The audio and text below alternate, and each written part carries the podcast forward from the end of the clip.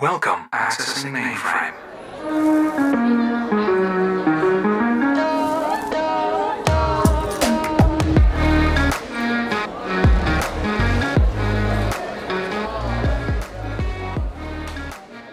Loading.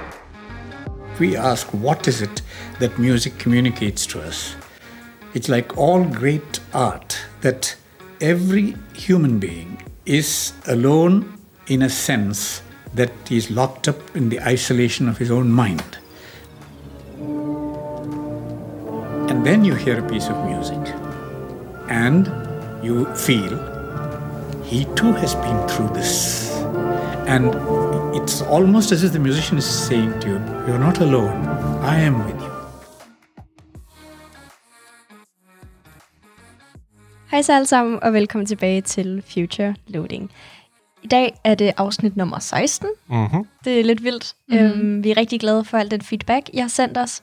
Vi har ikke opfordret jer til det før, men det vil vi gerne gøre i dag, at det kunne være mega fedt, hvis I vil gå ind og rate os på Apple Podcast og give os lidt stjerner. Det vil vi blive rigtig, rigtig glade for, og det hjælper os også rigtig Okay. meget. Dagens emne er musik, øhm, og til det har vi en rigtig speciel gæst med. Det er Bruno Depiné. Vil du måske lige præsentere dig selv? Jamen, øh, du sagde det helt korrekt. Mit navn er Bruno Deviné, og jeg er koncertpianist. Klassisk koncertpianist. Vi skal som sagt tale om musik her i dag, og vi tænkte lidt, at vi vil gøre det til en serie. Så det her det bliver første afsnit, hvor vi taler om klassisk musik, og så næste gang vil vi måske tale om en ny genre. Det må I også rigtig gerne skrive, hvad I synes kunne være interessant at høre. Kan du forklare, hvad du laver om? Hvordan det foregår? Og... Jeg øh, øver mig det meste af tiden, Mm-hmm. og øh, så spiller jeg koncerter. Ja. Sådan kort fortalt. Er det mange timer om dagen, du øver dig på? Det er så mange timer, som jeg kan, Ja. men primært vil jeg sige, det er omkring 6-8 timer om dagen. Wow. Okay. Så det, det er dit arbejde. Det er en ægte passion. Ja. Wow. Får man nogensinde ondt i fingrene af det? I starten, der, der, ja, der, der fik jeg ondt i fingrene. det kan. Men man bygger vel nogle så- muskler eller eller andet, ikke? Man bliver vant til at øve sig, og så kan man bare. Ja. og så gør det ikke ondt, nej. Men vi vil lige starte med at spørge dig, Bruno, fordi at musik, det er jo, altså, det er jo et ret stort emne. Det er ikke måske lige til at overskue altid, men, men hvordan vil du definere musik med dine egne ord?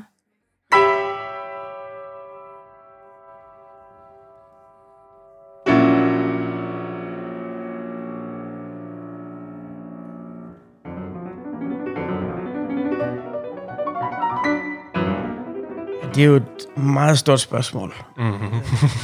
Men øh, jeg vil sige, at det er øh, i centrum for mange forskellige ting. Og øh, altså, det er virkelig svært s- spørgsmål øh, at svare på. Men altså, musik er rigtig mange ting i, i en.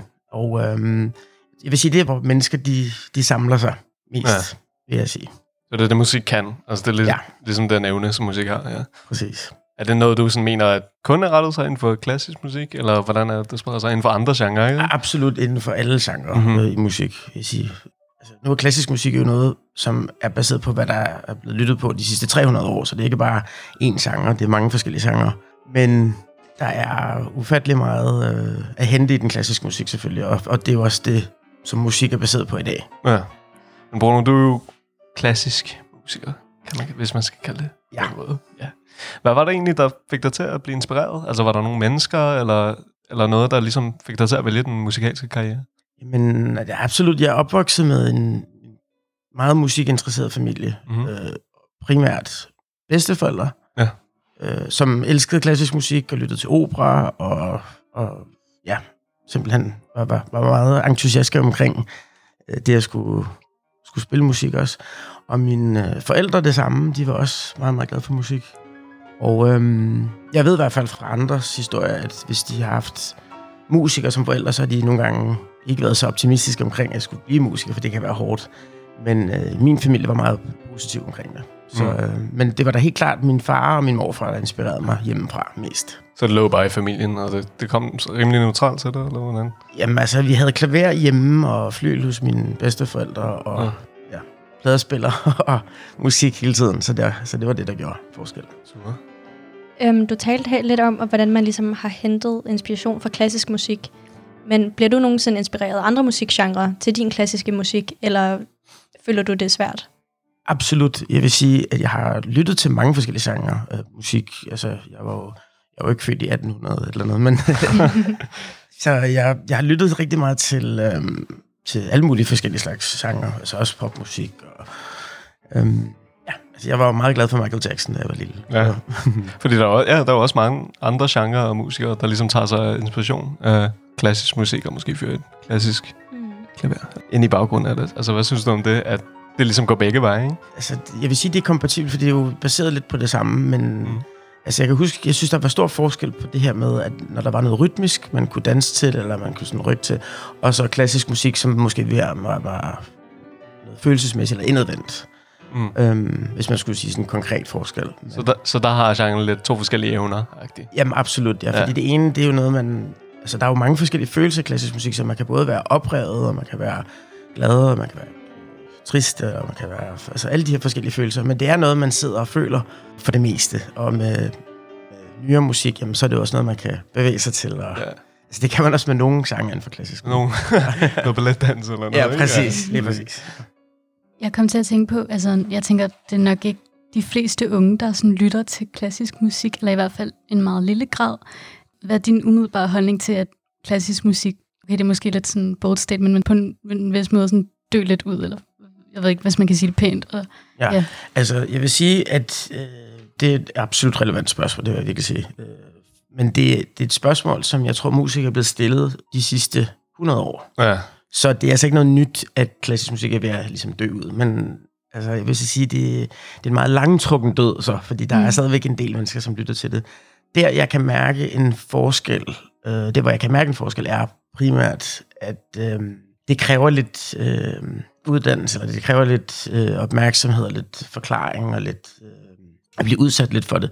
Og det er det, som er ved at dø lidt ud. Der er ikke særlig mange mennesker, som, som bliver præsenteret for klassisk musik. Og der er en masse jeg skal man sige, historie i det, en masse... Altså, som jeg siger, der er en masse studier i det, som, som bør gøres, før man kan lytte ordentligt til det, og øhm, det, det savner jeg lidt. Som også lidt sker inden for man sige, film og for alle mulige andre sanger. Det bliver sådan lidt mere mainstream og ikke så meget dybdegående. mm. mm. Det kan godt være helt sådan reelt klassisk, sådan lidt solo-agtig klassisk musik, ikke? Jo, Er ved at dø ud. Det er kaninøjne. Sæt lige dine øjne. Men hvad hedder det? Men der er jo, som vi snakkede om, altså der er jo andre genrer, der har taget sig den her inspiration af ja. de genrer. Så vil du egentlig kalde sådan klassisk musik moren af musik?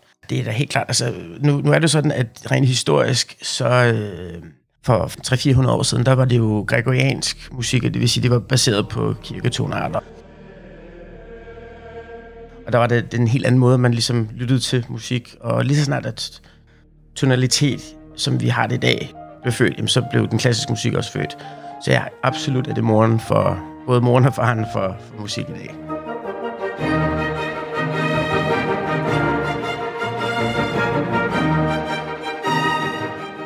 Altså, nu tror jeg, vi sidder med en af de mest musikalske personer, man kan sidde med her ved podcastbordet.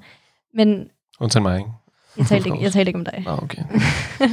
Men, men det der med at være musikalsk, fordi altså, jeg vil ikke betragte mig selv som en særlig musikalsk person, men er vi alle sammen musikalske, eller kan man godt ikke være musikalsk? Ja, sådan, kan alle lære Kan alle at, at gøre et eller andet musik? gøre et eller andet, synge et eller andet, spille et eller andet, eller er der bare nogen, der kan, og nogen, der ikke kan?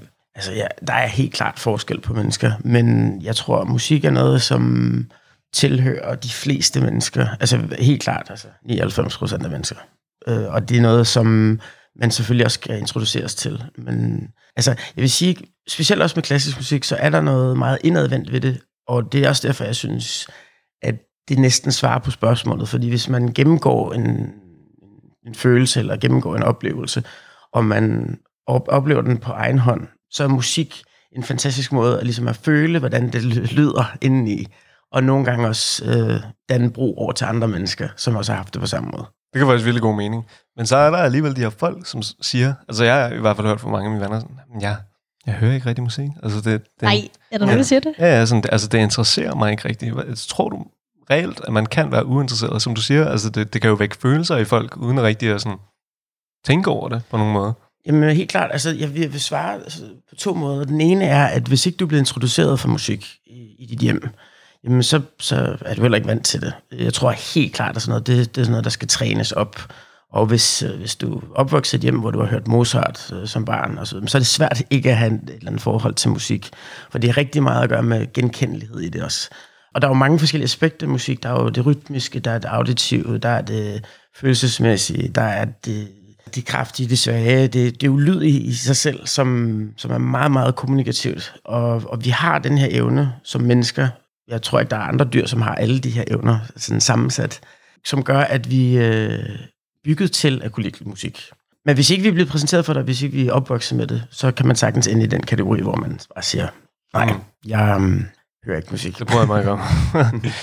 lige for at komme tilbage til det med, om vi egentlig alle er musikalske. Altså, jo lige uddybe, hvis alle, altså, alle kan vel lære at synge på en eller anden måde. Men der er jo tydeligvis folk, der er sådan helt biologisk Ja. har en fordel. Ja, der kommer vi til det der med, om nogen, der har flere for det, eller talent for det, og det er meget svært at identificere, hvad det er, der gør det. Men altså, det eneste, jeg kan sige, det er, at der er absolut bevis for, at folk kan noget nogle gange, som andre ikke kan. Mm. Og, og så kan jeg ikke rigtig sige mere om det. Nej, men det er det. Men øh, det er også inden for, for selve sangen, så dem, der, der spiller musik, der er der også helt klart nogen, der, der kan noget, som andre ikke kan. Og, og det er både, fordi de har arbejdet meget og er blevet opdraget til det, men der er bare nogen, der har et specielt talent.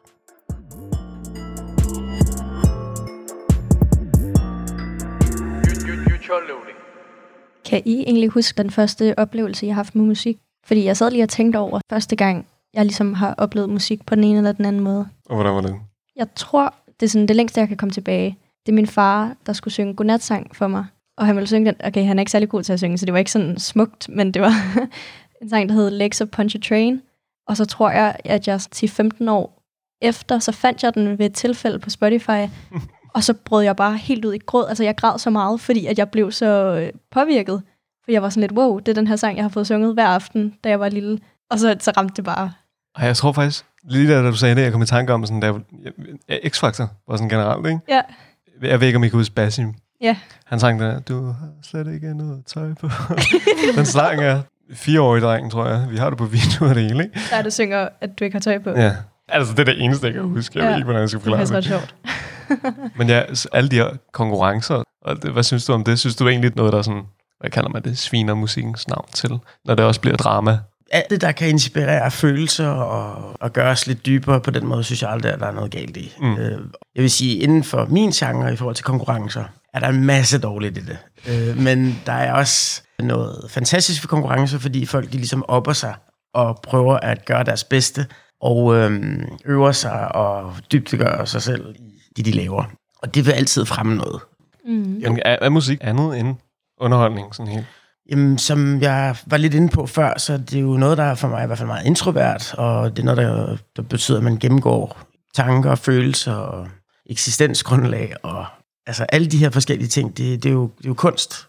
Og derfor så, så er der meget mere til det, end bare, at, at det er noget underholdende. Det er selvfølgelig underholdende at, at tænke på følelser, men jeg kom til at tænke på, altså der er jo nogle mennesker, der siger, at hvis man for eksempel har en passion, og man gør det til en, sit arbejde, øh, så kan det ligesom godt tage det sjove ud af det, nærmest, når man ligesom sidder med det konstant. Har du nogensinde oplevet, at du måske er faldet ned i en, en fælde, eller ja, altså, hvor du for eksempel er blevet lidt sådan træt nærmest af klassisk musik på et tidspunkt? I er et rigtig godt spørgsmål. Jeg vil sige, det er absolut en, en ting, der sker, ja. Når, når man bruger en masse tid på noget, som umiddelbart jo bare er, ej, det er fantastisk at spille og høre og opleve. Øh, og så man skal sidde og ligesom trække det fra hinanden og sætte det sammen igen og gentage det utallige gange. Så er det klart, at det i hvert fald momentvis kan blive øh, lidt mekanisk og, og savne hele, hele essensen ved det. Men heldigvis så er musikken så rig, at øh, hvis man så også tager lidt afstand fra det og kommer tilbage til det, i hvert fald for mit vedkommende, så har jeg mærket, at der kommer et nyt lag på, oven i det der, der har været fantastisk tidligere. Plus, at så keder man sig ikke igen. Ja. Det var også mange lange øvetimer, så hvordan takler man det at skulle sidde i timevis med for eksempel et stykke musik? Jeg tror, man skal være lidt skør først, og så skal man øh, nok også være meget dedikeret person. Altså, det, det kræver rigtig meget. Plus, at de mange, for, altså første mange år, man, man øver sig, så kan man ikke rigtig spille noget ordentligt. Så man skal også igennem det, før det begynder at blive sjovt. Mm. Men jeg tror, det er dem, der ikke kan lade være, som gør det. Men det er dem, der har en, en hobby, som betyder alt for dem. Altså, man kan sige, mm. der, er, jo- der er også mange mennesker, der sidder og spiller, øh, altså, det lyder som om, jeg er fra 1850, når jeg siger videospil, men altså, som, som, øh, som sidder ved computeren hele dagen, og så tænker jeg, hvordan kan du gøre det? Men det er fordi, de synes, det er sjovt. Ikke? Så, mm. Altså en ren dedikation, ikke? Ja. Jeg kender det jo godt. Altså, jeg kender godt, hvor jeg sætter mig med et eller andet. Og det var sådan, nej, ved du hvad? Det overgår jeg godt nok ikke at, at sætte mig selv ind i. Men der er jo bare de her personer, der har sådan ren drive. Det er vel også sådan en, du har, tænker jeg. Jamen, øh, jamen, det vil jeg sige. Altså, jeg, jeg har dedikeret mig kun til det, og der har også været mange svære perioder, hvor at det havde været nemmere måske bare at give op. Men det er noget, der gør mig så glad, så det har været det værd. Når du siger det, er det så punkter, hvor du måske har siddet fast? Jamen altså, der har været situationer, hvor det har været både hårdt at øve og, og kunne gøre de ting, der, der det krævede, samtidig med, at det at skulle leve af det, og som, som I selv nævner tidligere, at at skulle leve af noget, som, som folk ikke rigtig lytter til længere, det er også en, en ting, som, som, har skulle, eller som har været et problem i forhold til, til det. Så alle de her ting har været jo øh, svære at komme igennem, så, øh, men det gik fint. I hvert fald for mig. Så. Jeg tror, jeg tror i hvert fald, der altid vil være lojale lyttere. Fordi jeg tror vidderligt, at, at klassisk musik er det, der kan vække mest følelser. Også det der, der er jo ikke så meget hip-hop sange og sådan noget, der bliver brugt i film, for eksempel. Nej, Når man tænker på Harry Potter og sådan noget, så er det jo de her virkelig fin musik, ikke? præcis. Der er det, der virkelig vækker følelser, det samme som måske sådan noget trap og rap musik, der ikke rigtig kan. Jamen det, det, det er også det, altså selve sproget, altså det klassiske sprog, det er jo så usædvanligvis også meget i film. Så, så folk kender det jo rigtig godt. Mm. Og det er også derfor måske, at ja, altså jeg oplever også mange gange, at jeg spiller for publikum, som overhovedet ikke lytter til klassisk musik, eller i hvert fald virker som om, de ikke lytter til det, og øh, stadigvæk får enormt meget følelsesmæssigt ud af det, og pludselig bliver lidt mere indadvendt, og, og får en oplevelse ud af det. Og jeg tror, der, der er noget meget særligt i at spille klassisk musik live. Det, det tror jeg er hele, hele essensen af det. Så en ting er at sidde og høre til plade, men det at skulle sidde foran nogen, der spiller, det er noget helt særligt, tror jeg, for, for mennesker. Nu nævnte du selv det her med et publikum, der måske ikke nødvendigvis har interesse, eller tidligere haft interesse for klassisk musik. Men har du oplevet, eller hvordan takler du, hvis du spiller for et publikum, der decideret bare sidder uinteresseret? Har du oplevet det? Altså først og fremmest, så, så er det noget at gøre med, hvordan det bliver introduceret. Fordi hvis man er et sted, hvor man bare sætter sig ned og begynder at spille noget, så kan, det, så kan begge dele ske. Så kan der være et sted, hvor folk siger, ah, hvorfor, hvorfor sidder han og spiller? Eller kan du ikke spille noget ordentlig musik? Eller et eller andet. Men hvis der, der er en lille introduktion forud for det, det behøver ikke nødvendigvis være en officiel koncert. Men hvis der er nogen, der har tænkt sig at, at sige, at det her det er noget meget særligt, og det er ikke noget, der skal hver dag, for eksempel, jamen så har folk lidt opmærksomhed omkring det, og så, altså, så, så lytter de anderledes til det. Men altså under de omstændigheder, så nej, så har jeg ikke rigtig oplevet, at folk har været ligeglade. Jeg tror, det er noget at gøre med, at man skal også være meget dygtig til det, man laver, for at overhovedet kunne spille den her musik. Så det er ikke bare en sang, men det er noget, som folk kan se øh, er svært at lave, og, og derfor så for det meste, så er der det her med, at folk de bliver lidt imponeret, som de forstår det eller ej, det kommer bagefter. Men det, at de kan se, det er svært, og at det kan lade sig gøre, det gør, at, folk ikke bare tænker, at det er lige meget. Jeg føler lidt, det giver det sådan lidt en eksklusiv fornemmelse af det. Ja. Jeg hører klassisk musik er sådan rigtig eksklusiv på en måde. Det er i hvert fald den følelse, jeg har. Altså, da jeg blev sådan slæbt med af min mor, for eksempel, da jeg var lille. Altså for at udvide min horisont, eller hvordan det nu var, ikke? Jeg følte lidt, at det var sådan lidt, at det var fint at høre. Det var en helt ny oplevelse for mig på en eller anden måde. Altså, det var pludselig sådan rigtig, ja, classic. Jeg kan love, at jeg selv er blevet tro, så taget med til mange øh, sådan nogle events eller koncerter. Og øh, jeg kan da i hvert fald sige, at jeg har kædet mig rigtig meget mange gange. Så det er ikke noget, som er specielt for mennesker, som ikke lytter til klassisk musik. Igen, også som du selv siger, så er det overraskende nogle gange, hvad man oplever, fordi man kan sidde og sige, jamen, hvornår det her det er færdigt, og Ej, Øj, nu skal man sidde her i tre timer, og hvor lang er pausen, og men så når man, når man sidder og oplever det, så pludselig så kan man mærke nogle momenter, hvor man tænker, nej, altså, hvad skete der lige der? Og så forstår man ikke rigtig, hvorfor der kommer en tårer, eller... I dag, så, så kan jeg virkelig mærke en ting, som er vigtig, det er, at vi stresser rundt så meget alle sammen, og der skal foregå noget, der skal være underholdende hele tiden, og så enten så er man fuldstændig udmattet og sover, eller så stresser man rundt med noget, der skal foregå. Og um, en af de få øjeblikke, hvor man i vågen tilstand bare kan være helt indadvendt og rolig, det er absolut med klassisk musik.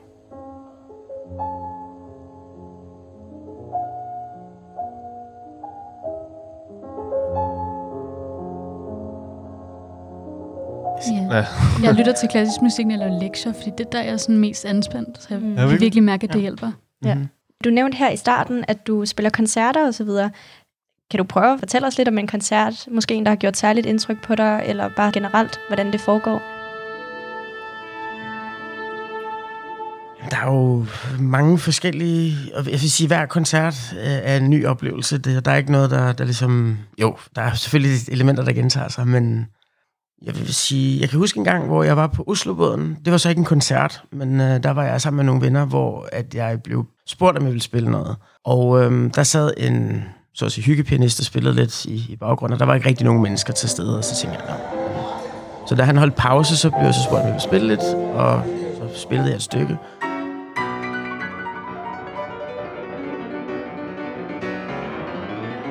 Det var fantastisk, fordi det var lidt uventet. Der var ikke noget, jeg skulle være forberedt til. Så øh, jeg nød det, og øh, så da jeg så kiggede ud, efter jeg havde spillet, så var der fyldt med mennesker rundt om, om, om flyet. Og det var, en, det var en dejlig oplevelse. Og folk de, de lå på gulvet og oven på flyet og alle mulige steder. Og jeg havde været så optaget af det, jeg sad og lavede, så jeg faktisk ikke havde, havde lagt mærke til det. Og ikke ja. havde kigget ud på noget. Sådan er det, du siger. Det er, Det er sådan helt introvert ikke? Altså, du blev Og helt så, i din så var det selvfølgelig også dejligt at få en, en ovation. Jamen, Det er da smukt, det synes jeg. ja, så det var, det var en dejlig oplevelse. Jeg tænker sådan, under en forestilling, det er jo meget forskelligt, hvad publikum ser, og hvad der ligesom foregår. Mm-hmm. Hvis man kan forklare det sådan. Altså for eksempel, hvis der, hvis der går et eller andet galt under en forestilling, der er nogen, der glemmer et stykke eller sådan noget. Altså hvad gør man så? Fordi man, jeg tænker, man kan jo ikke bare stoppe, og så lige tage den om, eller hvordan? Det, det ligger til grund altså for en meget stor hovedpine, kan jeg fortælle dig, fordi der er så mange, det, det, det er et rigtig godt spørgsmål, fordi det handler lige præcis om at være professionel, og at det ikke skal ske, som du siger, det, man kan ikke bare stoppe. Men jeg kan love dig for, at det er sket mange gange for mange musikere, de bare stoppede, og så fortsætter et andet sted. Så håber man på, at folk ikke kender musikken særlig godt. Men øhm, jeg vil sige, det er det, som øvningen også handler om, det er jo at øh, huske alle noget ordentligt, og være så forberedt som muligt, og ikke løbe ind i nogle tekniske problemer, som, øh, som gør, at man pludselig ikke kan spille det. Men øh, det er også det, der gør det spændende, det er, at der er noget meget levende i det, at det kan gå galt når som helst, og der er så mange, altså, min sidste koncert, der skulle jeg huske øh, 100 og, ja, 115 sider af sådan tæt skrevet noder, og udenad. Og, og så det, det, ja, man bliver lidt asocial at jeg skulle sidde og huske alle de noder. Men, men til sidst så ender det med, at man faktisk kan levere nogle ting, som er helt fantastiske. Man, man kommer lidt ind i sådan en form for traume, øh, sådan med, både inden, i løbet af og efter. Kunne jeg Talent. forestille mig. 100, 100, 100, hvor mange sider var det, du sagde? 115? 115, ja. 115 sider. Det er næsten, jeg har hørt lidt om, at man kan have noget, der hedder et perfect pitch. Kan høre en note, og så kan du sige, er det Præcis. noget, du har erfaring med? Det er noget, som... Altså, der, der er lidt debat omkring, hvad, om det er, at nogen hører mere end andre, og så er der nogen, der mener, at det er et hukommelsespørgsmål. Mm. Fordi hvis, øh, hvis jeg spiller en tone for jer, og I så lytter til den tone, så, så er det relativ hukommelse. Det vil sige, så hvis jeg spiller en anden tone, så vil I godt kunne identificere den første tone igen. Mm. Men hvis vi holder en pause på en halv time, og så kommer tilbage og spiller en eller anden tone, så kan I ikke huske, om det er den samme tone. Mm. Altså, man kan jo relativt godt høre den tone. Men, men altså, der er ikke nogen, der har svaret på det. Men, øh, men det er uanset hvad fascinerende, at der er børn, som kan vende ryggen til klaveret, og så spiller man en eller anden tone, og så kan de trykke på den samme Mm. tangent. Er det noget, man kan opnå? Jeg vil mene, at man kan træne det, ja. Altså, jeg vil sige, jeg, jeg var sådan set ikke født med absolut gehør, men øh, jeg, har det, jeg har det nu. Og så kan man så øh, sige, jamen, så har jeg måske haft det, da jeg var barn, men, men, øh, men jeg kan da bare huske, at jeg ikke, ikke lige præcis kunne huske, øh, hvorfor nogle toner var lå hvor. Mm. Men øh, Ja, det er jo næsten en superkraft, vil jeg sige. Men, jamen, altså, fordi en af mine venner, han, vi gik i folkeskole sammen, og han har altid været virkelig, virkelig musikalsk, og han skriver sin egen musik, og han er også blevet dirigent, altså, han er, han er for vild. Mm-hmm. Men det var sådan noget med, at vi kunne sidde i klassen, og så var der en, der åbnede døren, og så knirkede den, og så fortalte han os, hvilken tone det var, og så, bevis, og så viste han det ligesom med sin computer. Fordi vi var bare sådan lidt, ja, no way, det er det. Og så trykkede han ligesom på computeren, og så var det det, og vi var bare sådan der, hvad? så, næste gang, der er nogen, der gør det, så skal vi lige verificere, at han har ret, fordi man kan altid lukke sådan en ud, sådan, ja, det var et C. Ja, ja. Altså, så er der jo ikke nogen, der ved det, men altså, ja. Men, øhm, Når folk ikke har forstand på det, og så sådan, ja, fint, det må det være. Det men, altså, men, ja, men det, er, det, er, altså, det kræver en eller anden form for os øh, ekstrem fokus på lyd. Mm. Altså, jeg, jeg kan huske, jeg var meget øh, opmærksom på alle lyde, da jeg var lille, og det tror jeg også gør en, en forskel for, for Mm. musik. Jeg tror også, det, der gør musik så smukt, er, at det forbinder sådan lyd. Altså, det forbinder sig til en sans, ikke? Sådan, jeg føler også, at lyd forbinder sig til sådan en nostalgi. Så du hører en sang, du måske har hørt, da du var helt lille, og det minder dig bare om hele den oplevelse, ikke? Jamen, altså, vi- et, et, et godt eksempel er måske, hvis vi lytter på os, nemt, mens vi taler, hvor meget musik der er i det, der foregår lige nu. Fordi der er øh, stemning, der er øh, altså forskellige identificerbare stemmer.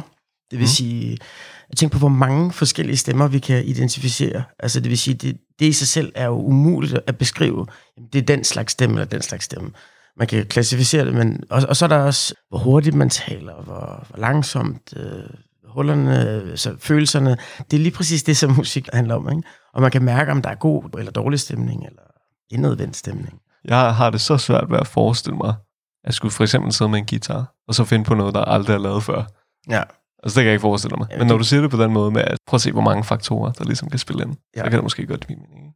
Jamen det er også bare, altså, hvis man bare tænker på en eller anden lyd med, det, det er i sig selv allerede en form for musik, fordi man kan sige sådan, altså, altså man skal bare gå efter, hvad det er for en slags følelse, det giver, ikke? Eller, øh, Mm. altså så er det en anden følelse, så, men altså, så kommer man ind i sådan noget pling-plong moderne musik. så måske. Noget trap-musik, ja.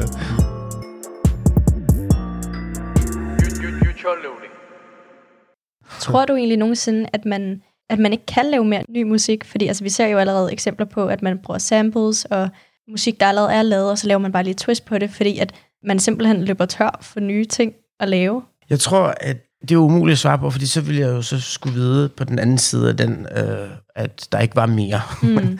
Men øh, så jeg tror altid, det er muligt at gøre mere. Jeg tror måske det er mest, at når man kommer til et punkt, hvor at man prøver at lave musik på samme måde igen og igen og igen, så kan det føles som om, at jamen, nu er alle variationerne ligesom blevet brugt. Mm. Men øh, jeg tror ikke, der er noget, der hedder, at vi er færdige med, med noget som helst. Altså hver gang jeg, jeg vender tilbage til noget, som jeg har spillet flere gange igen og igen, så bliver jeg altid overrasket over, at det lyder anderledes igen. Og det er en anden måde at, at svare på, på spørgsmålet, men jeg tror, det er det samme med musik. Der er hele tiden noget nyt. Man kan stagnere i øjeblikket, hvor man tænker, hvad, hvad skal vi så finde på? Det er ligesom følelser. Der er, der er altid nogle nye følelser, der kommer. Mm. Så. Jeg tænker, man arbejder jo også sammen med andre musikere, når man selv er musiker. Ja. Hvordan har dine oplevelser været med sådan, med at samarbejde med andre musikere? Har det altid været en god oplevelse, eller har der nogle Ja. gange været sådan personer, der ikke var lige så gode at samarbejde med? Ja, fordi hvis, hvis musik er sådan en ting, man selv sidder med, agtig. Så kan det nogle gange være svært at lukke andre ind, eller hvordan er det?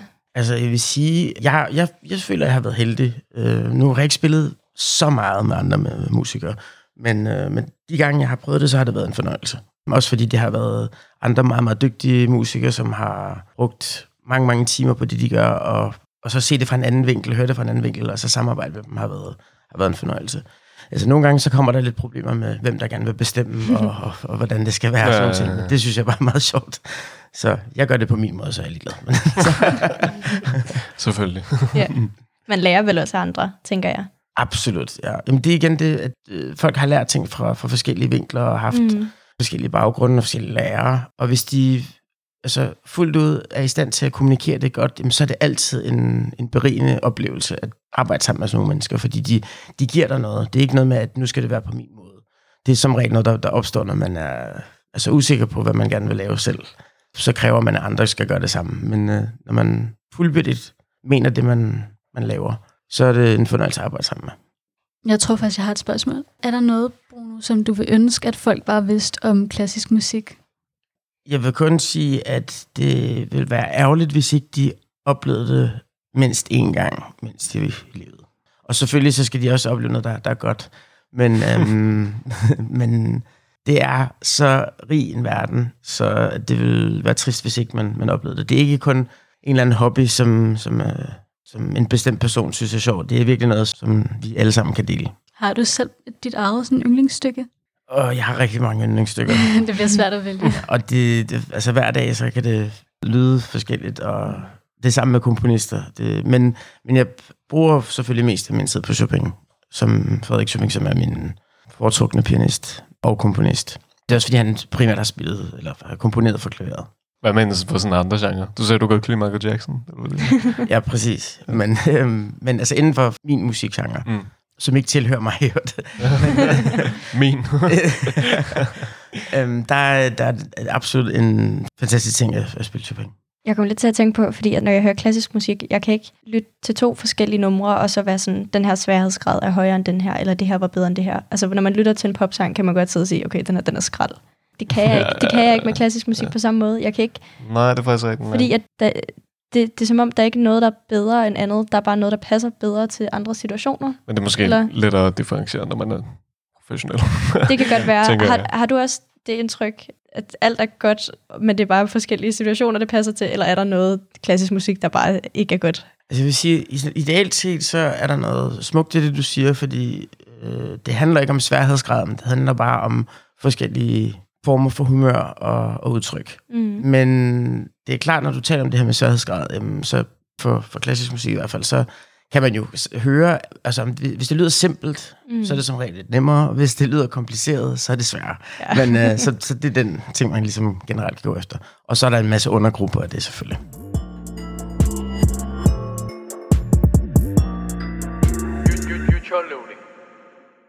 Tror du, eller føler du, at vi i dag er mindre musikalske, end vi var for 100 år siden? Eller er det forkert at sige? Godt spørgsmål. Jeg tror, at vores musikalske flair eller evner, øh, de, de ligger hele tiden latent i os. Men jeg tror da helt klart også, at man kan se historisk, hvornår der har været sådan en boom inden for, for musik. Og altså det samme inden for kunst. Altså hvis du har middelalderen, og så pludselig så kommer renaissancen, hvor, hvor man kan mærke, at så pludselig så er der en masse, der sker mm. inden for et bestemt felt. Og det er det samme med musik. Så jeg tror, at øh, som jeg startede med at sige, så det her dybdegående element, at folk ikke rigtig øh, gider gå i dyb, men de vil bare gerne underholdes hele tiden, det gør, at de selvfølgelig også bliver mindre bevidste eller mindre hvad skal man sige, dybdegående øh, i, i selve musikken, og derfor er mindre musikalsk. Men det at være musikalsk, forbinder jeg hovedsageligt med interesse for musik. Det, det du sagde før med, at, at klassisk musik ligesom skulle være... Det skulle se svært ud. Altså man skulle se folk skulle øve sig på det, ikke? Men det skulle også være underholdende på samme tid. Er det noget, der er svært at balancere på en eller anden måde? Jamen, det der gør det interessant, fordi altså, jo mere man fokuserer på, at det skal være imponerende, eller øh, det skal se svært ud, jamen, jo mere mister man ligesom også essensen af det. Men jeg tror, det, det er så ekstremt kombineret, at når man øh, er musikalsk interesseret i et udtryk, og det samtidig er så svært at udføre, og så har øvet sig på det, så når, når man kan kombinere de to ting, så er det der, det virkelig er spændende for de fleste mennesker. Men øh, det er helt klart noget, der skal balanceres. Men altså inden for, for min, mit felt, så er det primært, at man skal bruge mange, mange timer bare på at kunne spille det, og så forhåbentlig ikke miste øh, musikken på vejen. Fordi der er mange ting, jeg har set. Især inden for sådan ting som gymnastik og sådan noget. hvor Ja. at, øh, det ser måske ikke så så- sådan svært eller underholdende ud, men man ved bare, at de her personer, de har ligesom knoklet for det, for at kunne gøre de ting, de gør. Ja, jeg kan huske, jeg så et, øh, et billede af et bjerg, hvor der var sådan en streg for øverst, og så kunne man så se, at det var en kunstner eller en musikers liv, fordi det største delen af den, det kunne man Mm. ikke se, folk havde brugt tid på, og så den øverste del, det var det, der, der, der kunne ses. Så det er helt rigtigt. Toppen Men- af isbjerget, ikke? Ja, præcis. Men som regel, hvis, hvis noget er svært, altså, altså det kan vi jo godt se alle sammen, hvis der er noget, der, der virkelig er svært, som ser nemt ud, så betyder det, at folk har arbejdet meget på det. Du nævnte før det der med, at der ligesom, man kan se tidspunkter, der har været sådan en boom i musik, og ligesom der har været i kunst og så videre. Jeg kommer til at tænke på, og det er altså ikke for at tale om corona, tro mig, det er det sidste, jeg har lyst til, Mhm. men fællesang under corona for eksempel, det har Ja. jo virkelig været en stor ting, og noget, der har fyldt meget, og ligesom været en måde for folk at samle sig på, uden at samle sig. Og måske bare et rigtig godt eksempel på musiks evne, eller ja, egenskab. egenskab. Til, til, til at forsamle Ja. folk, ja. Helt klart. Altså, der er noget også ved, der, der sker noget magisk, når sammenklang øh, for- forekommer. Det er lidt, øh, ja, det får mig til at tænke på øh, Flashmob, som lavede nogle forskellige ting med klassisk musik. Blandt andet i Danmark har de lavet det i metroen, hvor øh, man ser et instrument starte, og så kommer det næste instrument ind, og så til sidst så er det hele harmonien samlet. Øh, Og altså, det, det er smukt at se, hvordan øh, på trods af alle de her forskelle, der er mellem mennesker, og øh, hvilke meninger de har, eller hvordan de ser ud, eller ja, altså, så pludselig så er det ikke forskellen, der er vigtig mere, men at vi alle sammen er sammen. Mm. Og det er noget helt fantastisk, som, som musik og, og klang kan gøre. Og specielt igennem sang også. ja, fordi det har jo lidt den forsamlingsevne. Altså, det er jo ikke første gang, vi ligesom er søgt til musik. Under og ligesom en krise. Ja, under Nej. en krise. Ikke? Ja. Altså, under 2. verdenskrig i besættelsen, der var det jo Mhm. det, man gjorde for at sådan, demonstrere Yep. mod tyskerne. Ja, eksempel, altså Mm-hmm. der er rigtig mange eksempler på, hvordan nationen ligesom har samlet sig gennem musik. Der er et smukt eksempel på øh, fra Casablanca, den gamle film med Humphrey Bogart, som er, at øh, under besættelsen, så, i, i, så ser man, at øh, tyskerne de spiller at, øh, deres nationalsang, og så sidder alle de her mennesker, som er besat af tyskerne og er lidt halvsure, og så er der en af dem, som pludselig rejser sig op og siger, nej, play La Marseillaise, og så accepterer de bare, så begynder de alle sammen at synge sammen, og så er der bare ikke noget at gøre, så det er ligesom, så må de bare stoppe. Mm. Og det er sådan en smuk ting at se, hvordan øh, at vores inderste, øh, stærkeste person, sådan, det, det kan samle os og, og få os til at gå igennem hvad som helst. Nu når du er pianist, hvor Ja. meget synes du så sådan lyrik fylder inden for musikkens verden? Jamen, absolut meget. Både øh, abstrakt set, men også, øh, også helt konkret øh, i forhold til, der er øh, altså ufattelig meget poesi, og der er en masse stykker, en masse, øh, altså, som, altså for eksempel opera, eller sange, eller for eksempel endda øh, Lieder Undervorte, som er, betyder lieder, som er sange uden ord. Så der kan man sige, det er også en form for lyrik. Men det er altså nogle ting, som absolut hænger sammen. Også fordi det også er lyd. Det er, som, ja. som vi talte om før, det er jo følelser, og det er også derfor nogle gange en ting, som kan være fascinerende med, med rap, det er også, at det er tale med musik. Og det gør det jo ikke mindre musikalsk. Det gør det, det, det, det, det er stadig lyd, så det behøver ikke blive sunget. Så er der bare mere fokus på lyrikken, kan man sige. Ikke? Ja, ja, præcis. Fordi, altså, det, Det er jo det, rhythm and poetry. Ja, det kan både røre hjernen og hjertet på samme tid. Ikke? Altså mm. både følelser, men også din, også din forstand. Ikke? Jo, netop. Få dig til at tænke på en ny måde, eller at bruge musik til at få sendt nogle beskeder, ligesom det gjorde under besættelsen eller noget. Ikke? Altså, Ja. Det synes jeg er virkelig smukt. Netop. Jeg tænkte, det var måske et godt tidspunkt at spørge dig, om du havde en, sådan et overordnet råd til vores lyttere. Altså, det kan både være musikalsk, men også på en anden måde. Noget, du gerne vil have, at vores unge lyttere skal, skal høre. Jamen, øhm, jeg vil da sige, hvis I har mulighed for at kunne samles, og så tage til en eller anden klassisk koncert, for eksempel, eller, eller komme til koncerter lidt, lidt oftere, og om det er sådan nogle små koncerter, eller undergrundsting. Der er masser af ting, der foregår hele tiden jo. Så vil det være en fantastisk lille tilføjelse til, hvad det end er, man går og laver i dagligdagen, fordi der er, der er det hele til stede. Der er oplevelsen, der er det indadvendte, der er det udadvendte, og der er sammenholdet i det. Og, øhm, og hvis man går rundt og tænker på, at man til dagligt har en lidt standardiseret dagligdag, og det hele tiden er det samme, man laver, så kan jeg love for, at det gør en forskel. Så tror jeg, at jeg på vegne af Future Loading gerne vil sige tusind, tusind tak øh, til vores gæst for at komme i dag. Det øh, har vi været rigtig, rigtig glade for. Tusind tak. Det er mig, der siger tak. Tak skal du have. Tak. Virkelig spændende afsnit. Ja, super. Jo, øh, vi håber, I har nyt showet lige så meget, som øh, vi har. Og vi vil rigtig gerne have jeres kommentarer og feedback i form af ris og ros. Det kan være, at I har forslag til ny musikgenre, mm-hmm. vi skal dække Og i et andet, vi skal dække, ja. Ja, vi, vi, Metal, please. Ja. Og det kan de sende hvorhen? det kan de sende til vores mail, som er Futureloading, snabelag, supertush.dk yes, eller på vores Instagram. Futureloading.podcast Tusind tak for i dag. Vi ses, og tak fordi I lyttede med.